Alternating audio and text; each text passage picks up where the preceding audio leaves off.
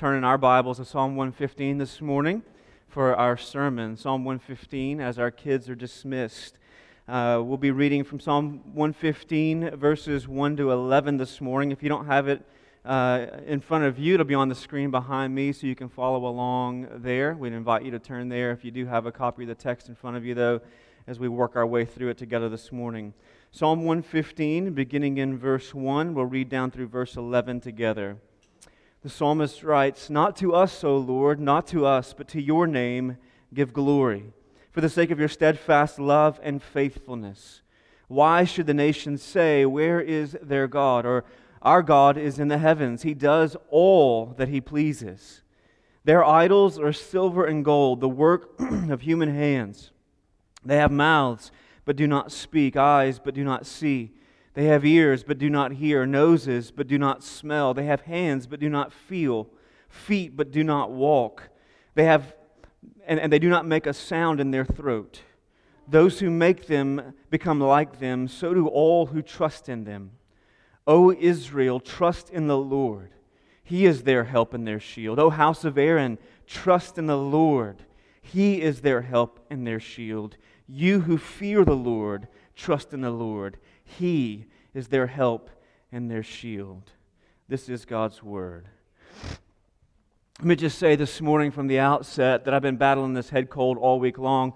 Uh, I went to the doctor on Friday, got COVID tested. It's not COVID, uh, so I don't have corona in the pulpit this morning, uh, sharing it with all of you. It's a head cold that's been going, so I just want to get that out of the way. Um, but so if I have to clear my throat every once in a while, that's what's going on up here. Uh, but several weeks ago now, we launched the Next Five series. Uh, looking at where we're headed together as a church family over the course of these next 5, 10, 15 years, how the Lord is directing, moving, and leading. And so far in that series, we've talked about reaching our neighbors and having a gospel witness here in the midst of this city that God has planted us in six years ago now. We've talked about raising disciples and continuing to see people's character and convictions formed into the image of Christ, that they would become Bible saturated, Bible literate people whom the Holy Spirit is working in to see them reorder their loves, right? To put Jesus as the primary affection and loyalty of their lives. We've talked about uh, launching leaders and seeing other churches planted, pastors developed, ministry leaders brought in, invested in, and sent out. We've talked about maturing stewards, seeing us take those next steps of managing what God has entrusted to us in a way that would honor Him. We've talked about expanding our generosity and being a part of what God is doing here. But all of this has been leading toward this week as we talk this Sunday about glorifying God. Glorifying God. That's where all this has been headed, okay? And so that's why we're in Psalm 115 together this weekend. And this weekend is commitment weekend as we consecrate ourselves, commit ourselves to the Lord and what He has burdened our hearts with. And leading into this weekend, we actually had uh, an advanced meeting with some of the leaders within the life of our church some of those who have been here, long term members, they've been serving in various capacities elders, deacons, life group leaders, those types of folks who have been serving uh, year in and year out with us here at Redeemer. And we asked them if they would consider making an advance commitment to what the Lord was doing uh, before we came, as a church, the rest of the church body came uh, to make their commitment to the Lord, uh, to see how He would use what He has entrusted to us to bless this community He's planted us in as we reach our neighbors, as we raise disciples, and as we launch leaders. Uh, and so, as of this morning, we've had 15 families, a total of 15 families who have made an advance commitment. Right, and we don't have a drum roll, so you can just get over that. Uh, but we had a total of 15 families make an advance commitment for a total of $217,400 that has been pledged thus far. And so, I want to give, yes, that's, that's worth, that's worth it, right? Giving thanks to the Lord for the ways that He's providing. Right? And so, as we think about those 15 advanced commitments for that total, uh, we're almost halfway to our goal as we continue to trust the Lord to provide. Okay, and so this morning, as we turn our attention to where all this has been headed, to us glorifying God, a God using us to make His name famous, to make His reputation grand, glorious, and great in our community, we turn to Psalm 115 together. Because all across the pages of the Bible, right? From Genesis to Revelation, and particularly here within this psalm, right? We are told this, there's one resounding truth, okay, that I, I, got three of them for you this morning, but the first one is this the, the resounding truth that I think jumps off the pages of the Bible, and here in Psalm 115 is this that there is one who is worthy of glory one and only one who is worthy of glory. The consistent testimony of the Bible says there's one person who is worthy of glory. Now, glory in the Hebrew Old Testament, in that language, it literally meant this to be heavy, to be weighty, and in fact, in some places in the Old Testament, it refers to someone being how shall we say, right? Overweight, okay? So there was a fatness, a heaviness, a weightiness to an individual who was full of glory, okay? And so it referred to somebody's weight. It referred to somebody's substance. It referred to someone's greatness. Right? And so you can see very easily how that literal reference can be used, came to be used figuratively throughout the pages of the Old Testament to refer to someone's weight and their worth, their substance and their significance, their greatness and their glory. So when a person is glory, glory, worthy of glory, right? If this person is worthy as a weighty person in society, they're someone who is honorable someone who is worthy of notoriety. They're a notable individual, right? When we think of people who are glorious within our context, right, we think of people who are substantive. They're worthy of our respect. They're notable. They're people to whom we defer. They're people who seem to be unmovable and unshakable. They are unflappable no matter what comes against them. And the psalmist says, Not to us, O Lord, not to us, but to your name give glory. There is only one who is worthy of this type of worth, this type of respect, this type of notoriety, this type of substance and significance and greatness, and it is God Himself. Now, notice the psalmist says, It is the name of the Lord to which we should give glory right? Because the name in the Old Testament, we use name the same way in our co- context, don't we, as well? When you think of someone's name, what do you think of?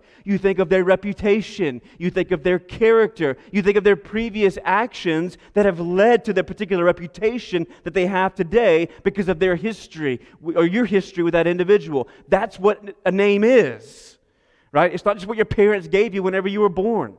All right? But your name carries that sense of reputation. So when the psalmist says, But to your name give glory, he's talking about God's reputation. He's talking about God's character. He's talking about the way that God has acted throughout history and Israel's interactions with him. And he says to give glory to it. So it's something that is actually an imperative. Like, you know what an imperative is? It's a, it's a command, right? And so he says, To your name, right? Here's a command, something that we ought to do. We ought to give glory. Now, to give give glory to someone, that word literally means give, means to ascribe or to assign. And whenever you assign something to someone, right, it becomes their responsibility or it becomes their belonging.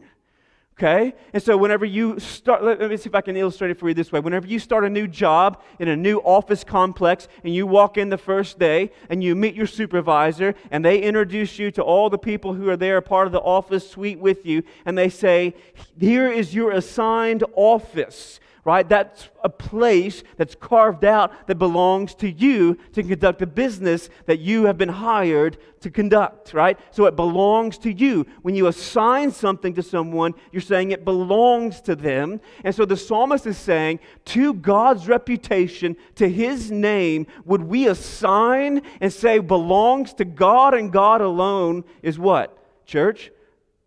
Glory, right? Worth weight, substance, significance, greatness, renown belongs to the name and reputation of God and God alone. But why? What is it about God? What is it about his actions in Israel's history that have led, has led the psalmist to this confession? And the psalmist gives us three of them in the text. Right? The first one, he says, is God's steadfast love. His steadfast love. Now, these two words, steadfast love, show up at least 191 other times in the Old Testament, right? It's the Hebrew word chesed, and you got to kind of like growl whenever you say it, okay? It's talking about God's loving kindness, His covenant love, right? His loyal love that He's established a covenant with His people, and He loves them with a loyalty that is unparalleled, that is unmatched of any other kind of love that you can possibly imagine. Now, this word shows up many places in the Old Testament, but perhaps none more notable than in Exodus 34, verses 6 and 7. What's gone on in Exodus 34? Prior to Exodus 34, Moses has gone up the mountain, received the Ten Commandments, and he's come down the mountain. And what does he find whenever he comes down the mountain? But the people of Israel dancing and celebrating because they had taken all of their jewelry, melted it down, made a golden calf, made for themselves an idol idol and said, Israel, here is your God that brought you out of Egypt in slavery and bondage and captivity under Pharaoh's oppression. And so, what does Moses do? He shatters the, t- the tablets there on the ground right? And then it, it, it, he goes back up the mountain to meet with the Lord. In Exodus 34, he receives the commandments again, and God makes a declaration when he comes to meet with Moses. In Exodus 34, verses 6 and 7, he says this The Lord passed before him and proclaimed, The Lord, the Lord, a God merciful and gracious, slow to anger, and abounding in steadfast love and faithfulness, keeping steadfast love for thousands, forgiving iniquity and transgression and sin, but who will by no means clear the guilty, visiting the iniquity of the fathers on the children and on the children's children to the third and the fourth generation.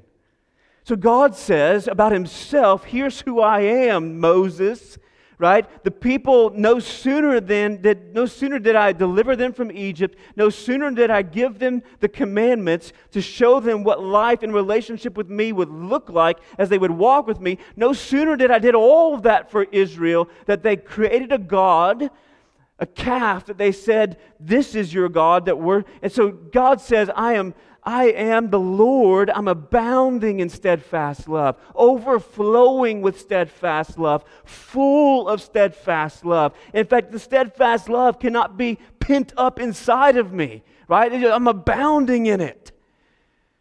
It's who I am, he says.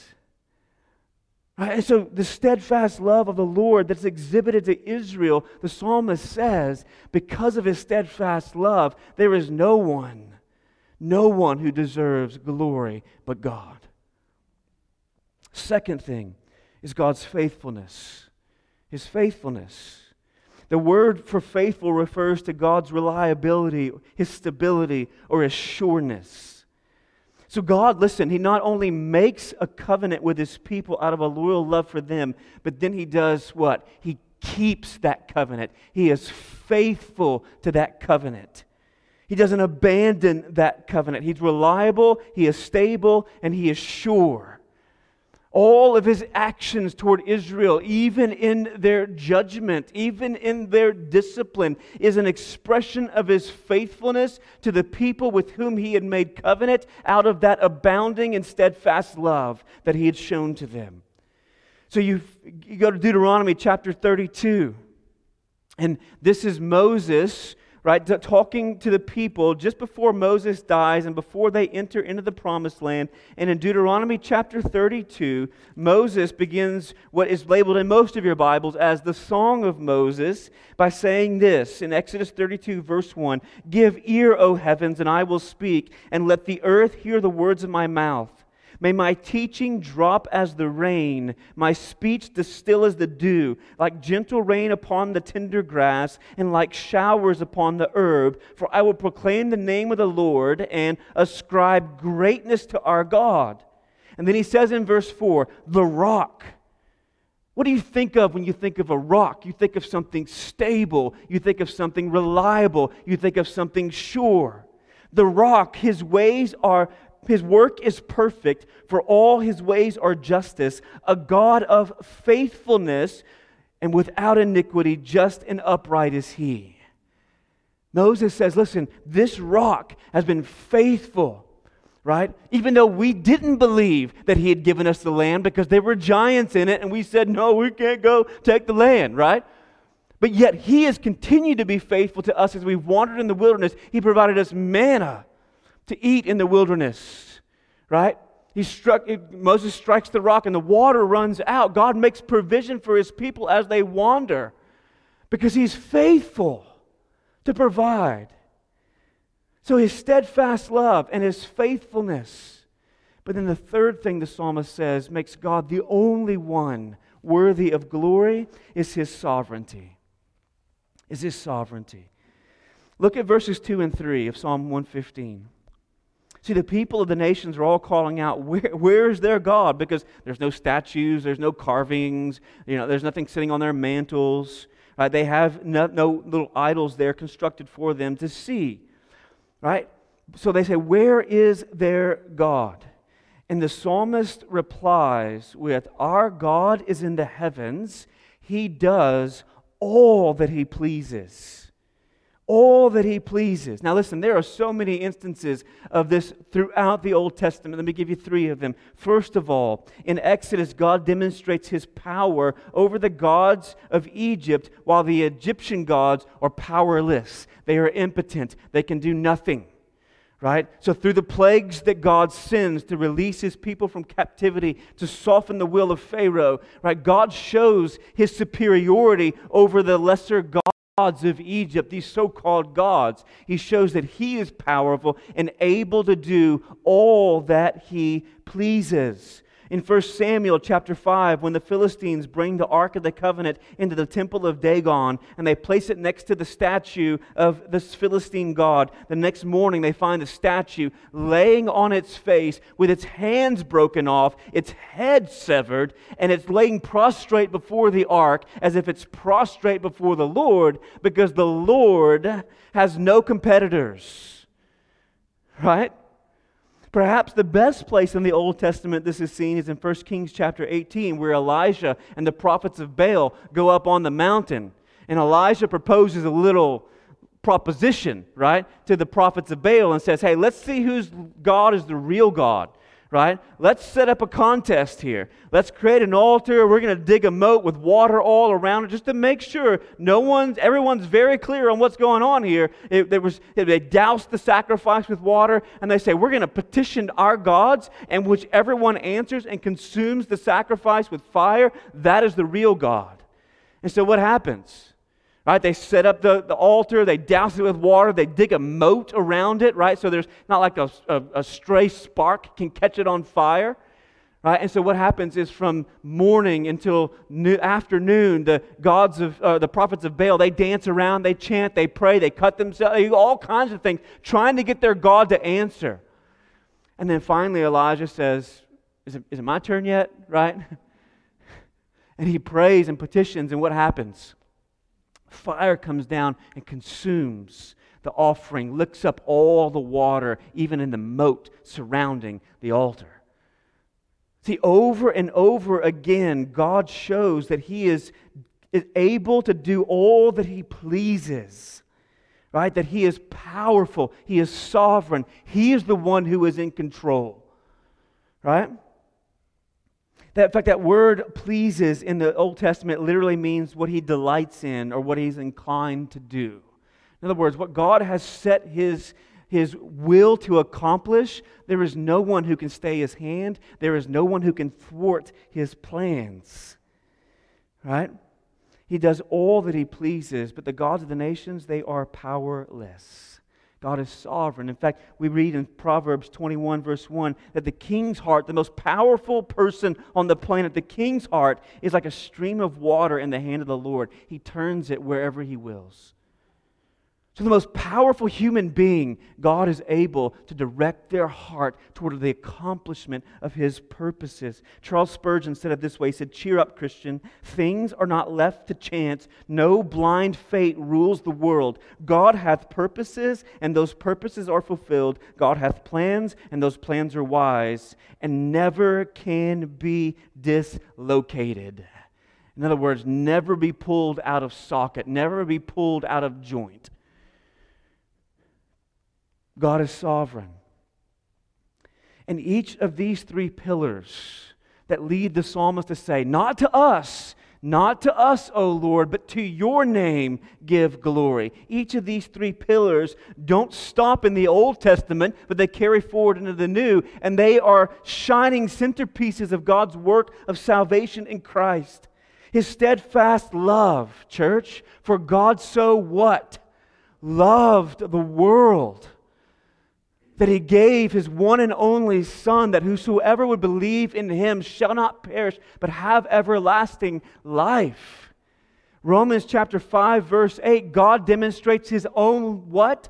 Love for us in this, that while we were yet sinners, rebels, without a cause, running away from God, what does he do? Christ died for us. His steadfast love doesn't end in Malachi, but it picks up in Matthew. And it didn't end in the closing of the book of Revelation and the closing of the canon, but it continues today as he continues to carry forth the new covenant with his people his faithfulness 1 john chapter 1 verse 9 that if we would confess our sins that god is what he is faithful and just to forgive us our sins and cleanse us from all unrighteousness. The faithfulness, the surety, the steadfastness of God stands at the center of his saving work. His sovereignty in Acts chapter 2, verses 22 to 24, on the day of Pentecost, Peter stands up to preach and he says, Listen, you men of Jerusalem,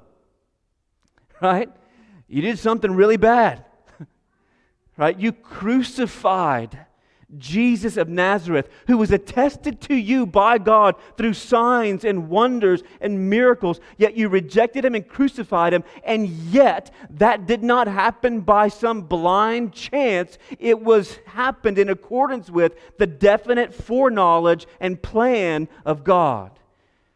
So even in what appears to be, right, the greatest defeat in all of human history, God was working for victory because of his sovereignty. As a demonstration of his steadfast love and faithfulness, his covenant keeping love that he made to Abraham back in Genesis chapter 15, whenever God says to Abraham, Listen, you, let's enter into a covenant together. And God causes Abram to fall into this deep sleep. And then God enters into this covenant making ritual that was common in the Old Testament period, in which he cut all these birds in half, right? We don't make covenants like this anymore.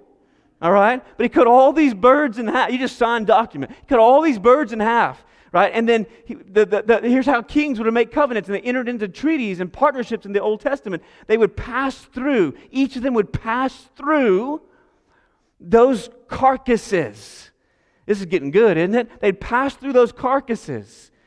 And what they were saying was this I pledge to you, and you pledge to me this commitment. We're entering into a covenant together and should one of us violate the promises that we're making today, may this be done unto us. May we be cut in half.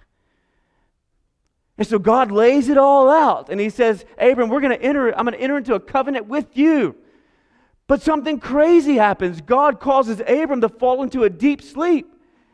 And so Abram's over just snoring on the side of this trail of bloody birds.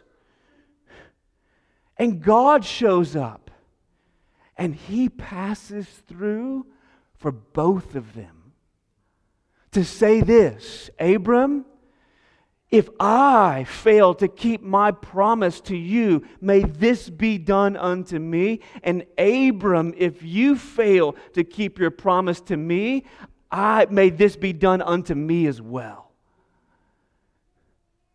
And at the cross, it's done unto him because he kept his covenant, even though we didn't.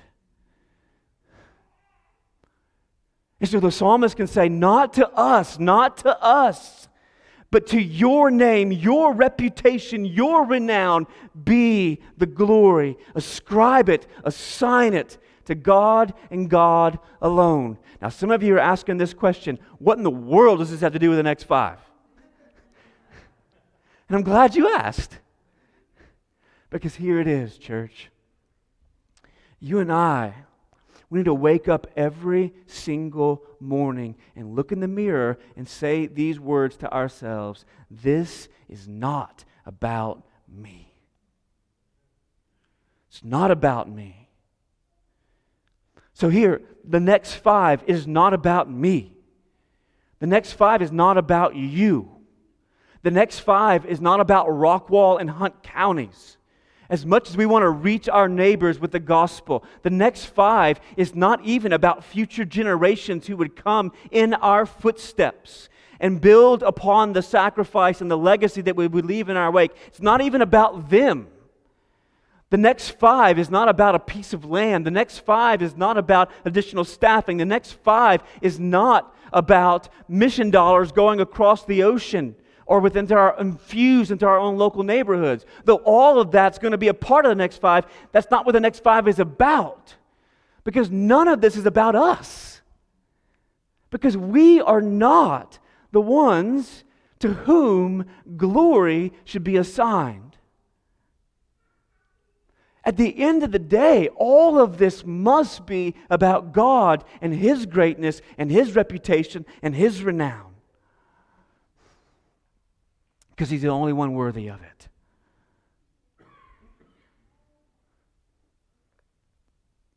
Second point. This one's going to be a lot faster, I promise. Second point. What is it that keeps us from giving glory to the only one who is worthy of it.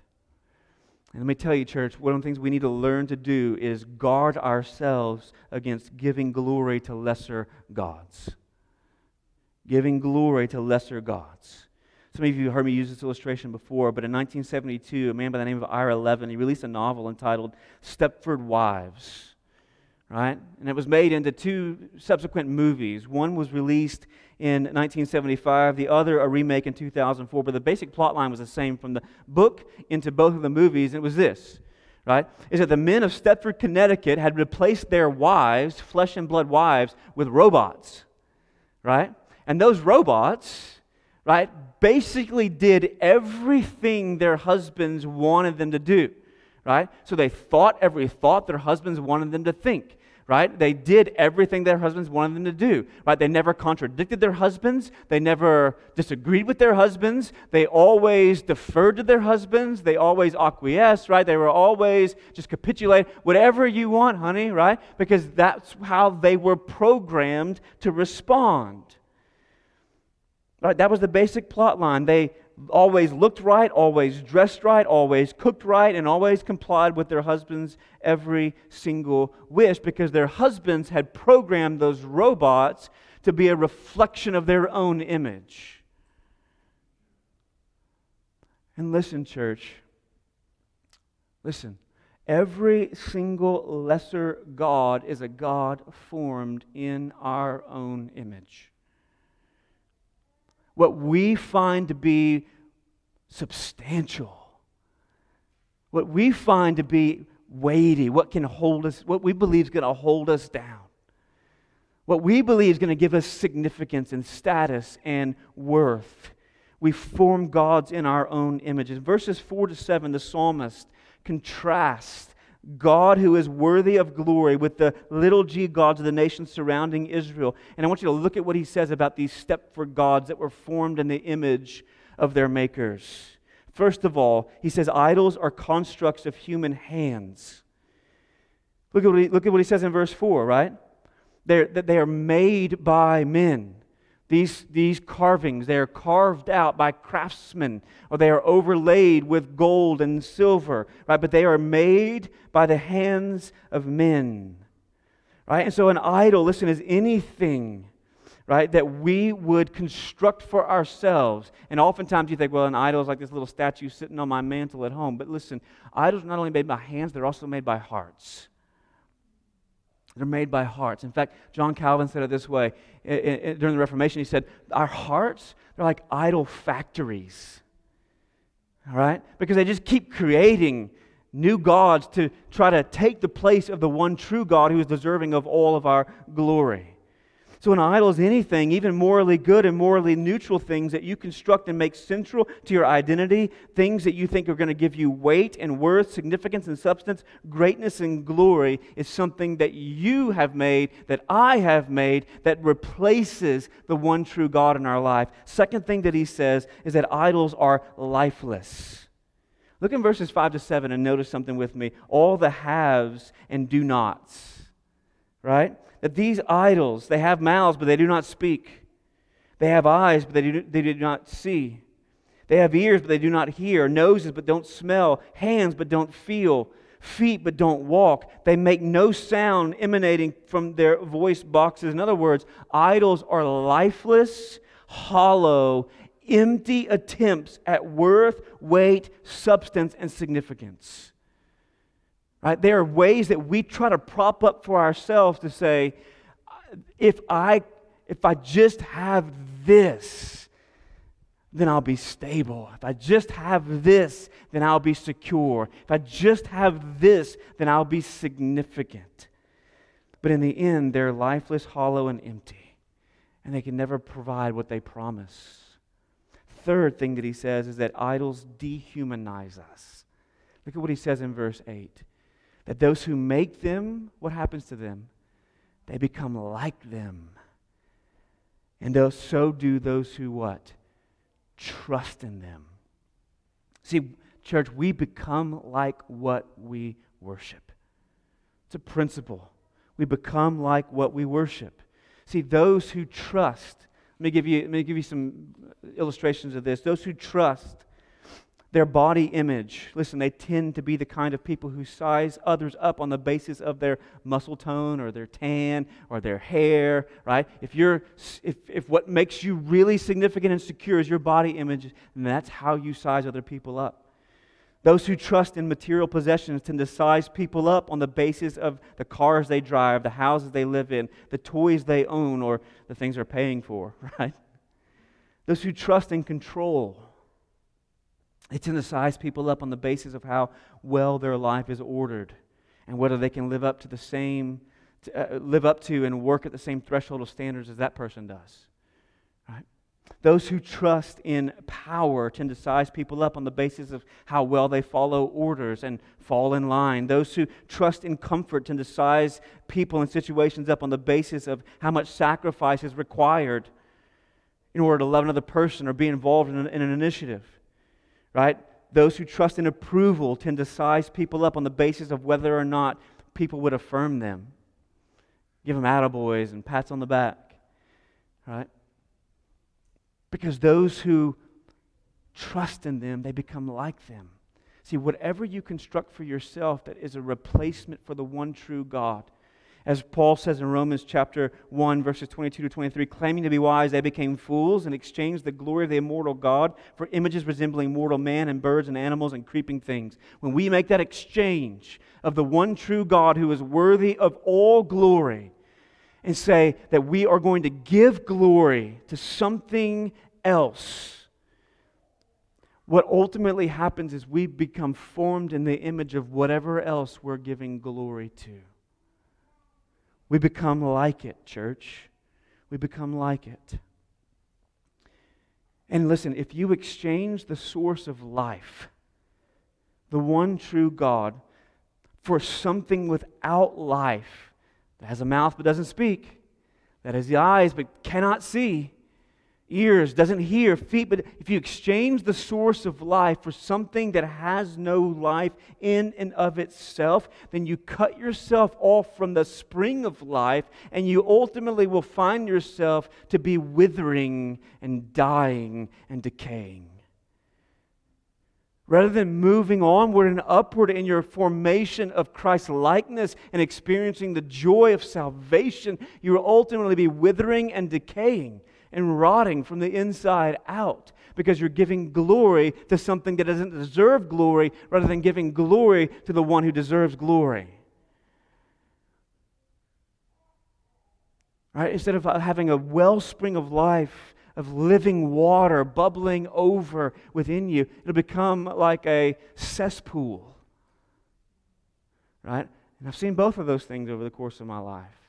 I've seen beautiful, clear mountain streams, springing, spring fed streams, and I have seen sewage ponds that have that green, scummy coat on top where nothing can survive because of the mm, stuff in them and the chemicals used to treat that stuff that is within them. And whenever you exchange the source of life for things that are lifeless, you become like a cesspool rather than an experience of a spring and a clear mountain stream. When you exchange the glory to lesser gods, you look for substance, worth, weight, and security in anything that can be taken away from you. Listen, church, you'll never be on stable footing. We have to guard ourselves from giving glory to lesser gods. If our lives are all about Him, if our church is to be all about Him, then we have to guard ourselves against that. And it leads me to my third point. How then do we go about giving glory to the one who is worthy of it?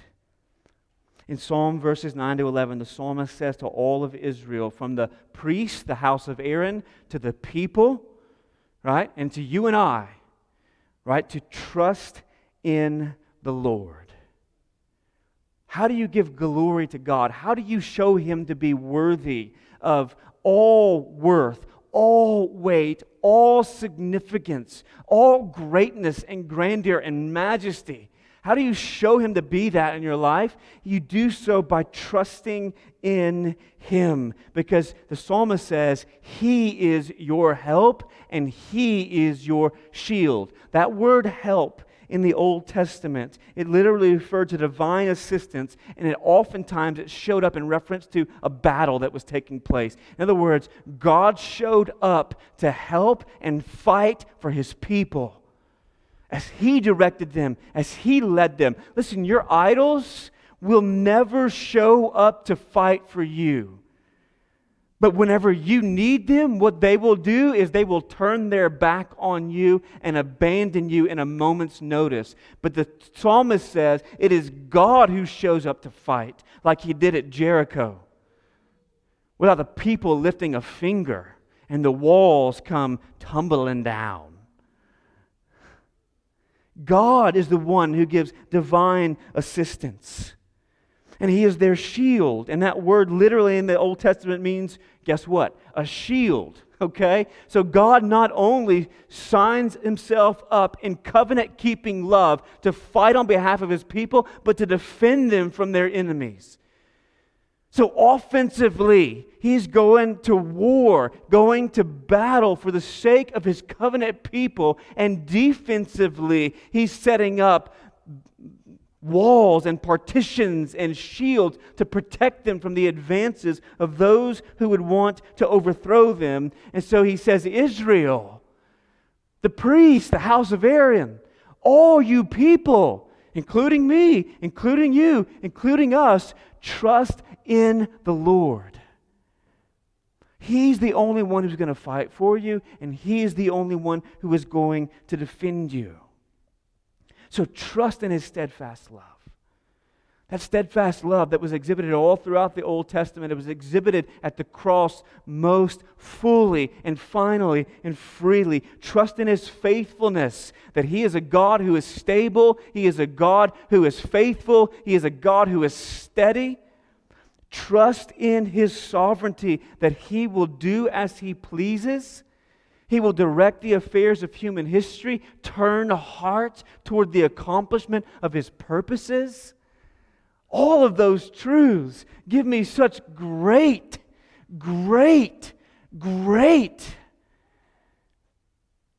confidence that I can depend on Him.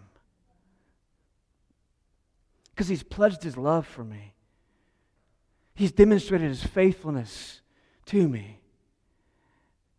And I know he can direct anything for my good.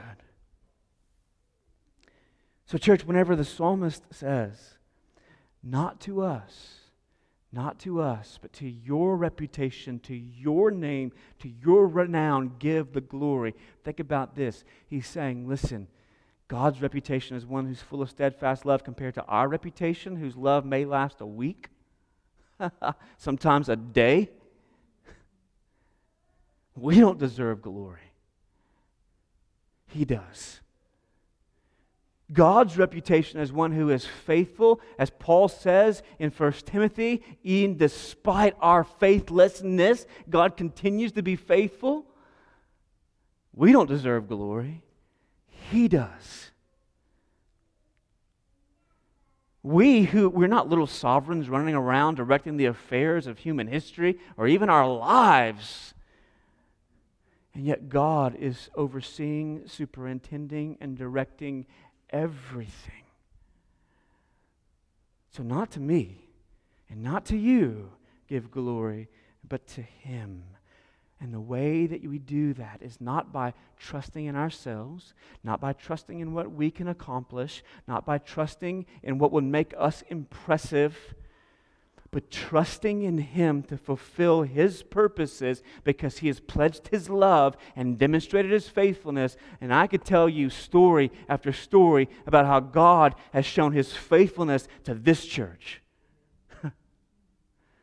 Some of you have walked that road with us and you could tell the stories about how God has demonstrated his faithfulness to this church.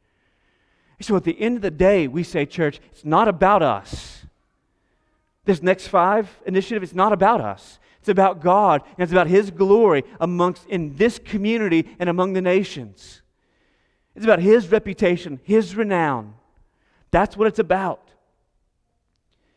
And so we're not trusting in ourselves. Listen, church, we're not trusting in a particular location, right? We're not trusting in a particular architectural style of a building. We're not tr- we, we cannot trust in those things. Why? Because those things will never show up and fight for us. We cannot trust in our influence in this community because our influence could wither and die, but God will still fight for us. We cannot trust in the impressiveness of our ministry scope and reach or of any building that we might construct because that impressiveness will turn its back on us the moment we need it, but God will fight and defend. So we should not trust in a piece of dirt somewhere out there. We're looking for one, but we can't place our trust in it. We cannot trust in a building or a staff person. Please do not put your trust in me. I was not designed by God to bear that weight. Put your trust in Him. So, as we come today to make whatever commitment the Lord has burdened our heart with, we do so taking a step of faith, believing it is the Lord who directs our affairs, believing it is the Lord who has pledged his love to us and demonstrated that for us in Christ, and it is the Lord who has been faithful to us in the past in the same way that he was to Israel, and we trust he's going to be faithful to us as we step into the future. And we come placing our trust in him. So after I pray, the band's going to come and they're going to lead us in song, but we want to invite the members of this church who are ready to take that step of publicly committing themselves to what the, what the Lord has led us to. To place their trust in Him by coming forward and laying your commitment on the proverbial altar here. It's a stool and a basket, but you get the picture, right? You can lay your commitment card face down because nobody else needs to see this other than you and the Lord. And we'll have one person who's going to be processing all of these, right? And so I, I don't want to know what you're committing to. That's between you and God. But we invite you to come and lay that face down in this basket as a public representation of saying, We're in, we're in, trusting in the Lord for Him to provide. He's already begun to provide. Right? That's a marker of his faithfulness, church. 15 advance commitments of $217,000. He's already begun to provide, and I believe He'll continue to do so. The question is will we continue to give Him the glory that only He is worthy of? Let's pray together. Father, today, we thank you for your provision in Christ, in Christ alone, that it is not our next five offering, that it is not our ongoing support of ministries in this church financially, that it is nothing about what we bring and contribute that gives us standing before you. Would you undercut by your Holy Spirit any notion of that heresy in our hearts?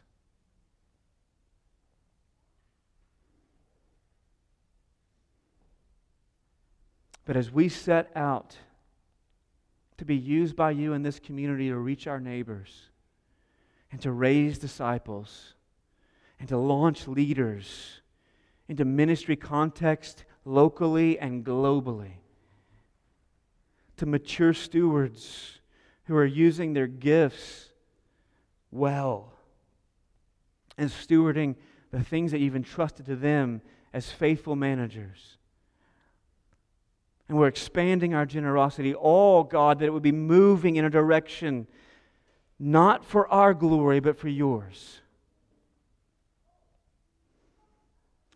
That we would not be seen as impressive in this community, but that you would be. That we would not be seen as influential, but that you would be. That we would not be seen as permanent here in the city of faith, but that your work and your activity throughout human history would be the only solid bedrock upon which we can build this church and upon which the people of this community can find hope.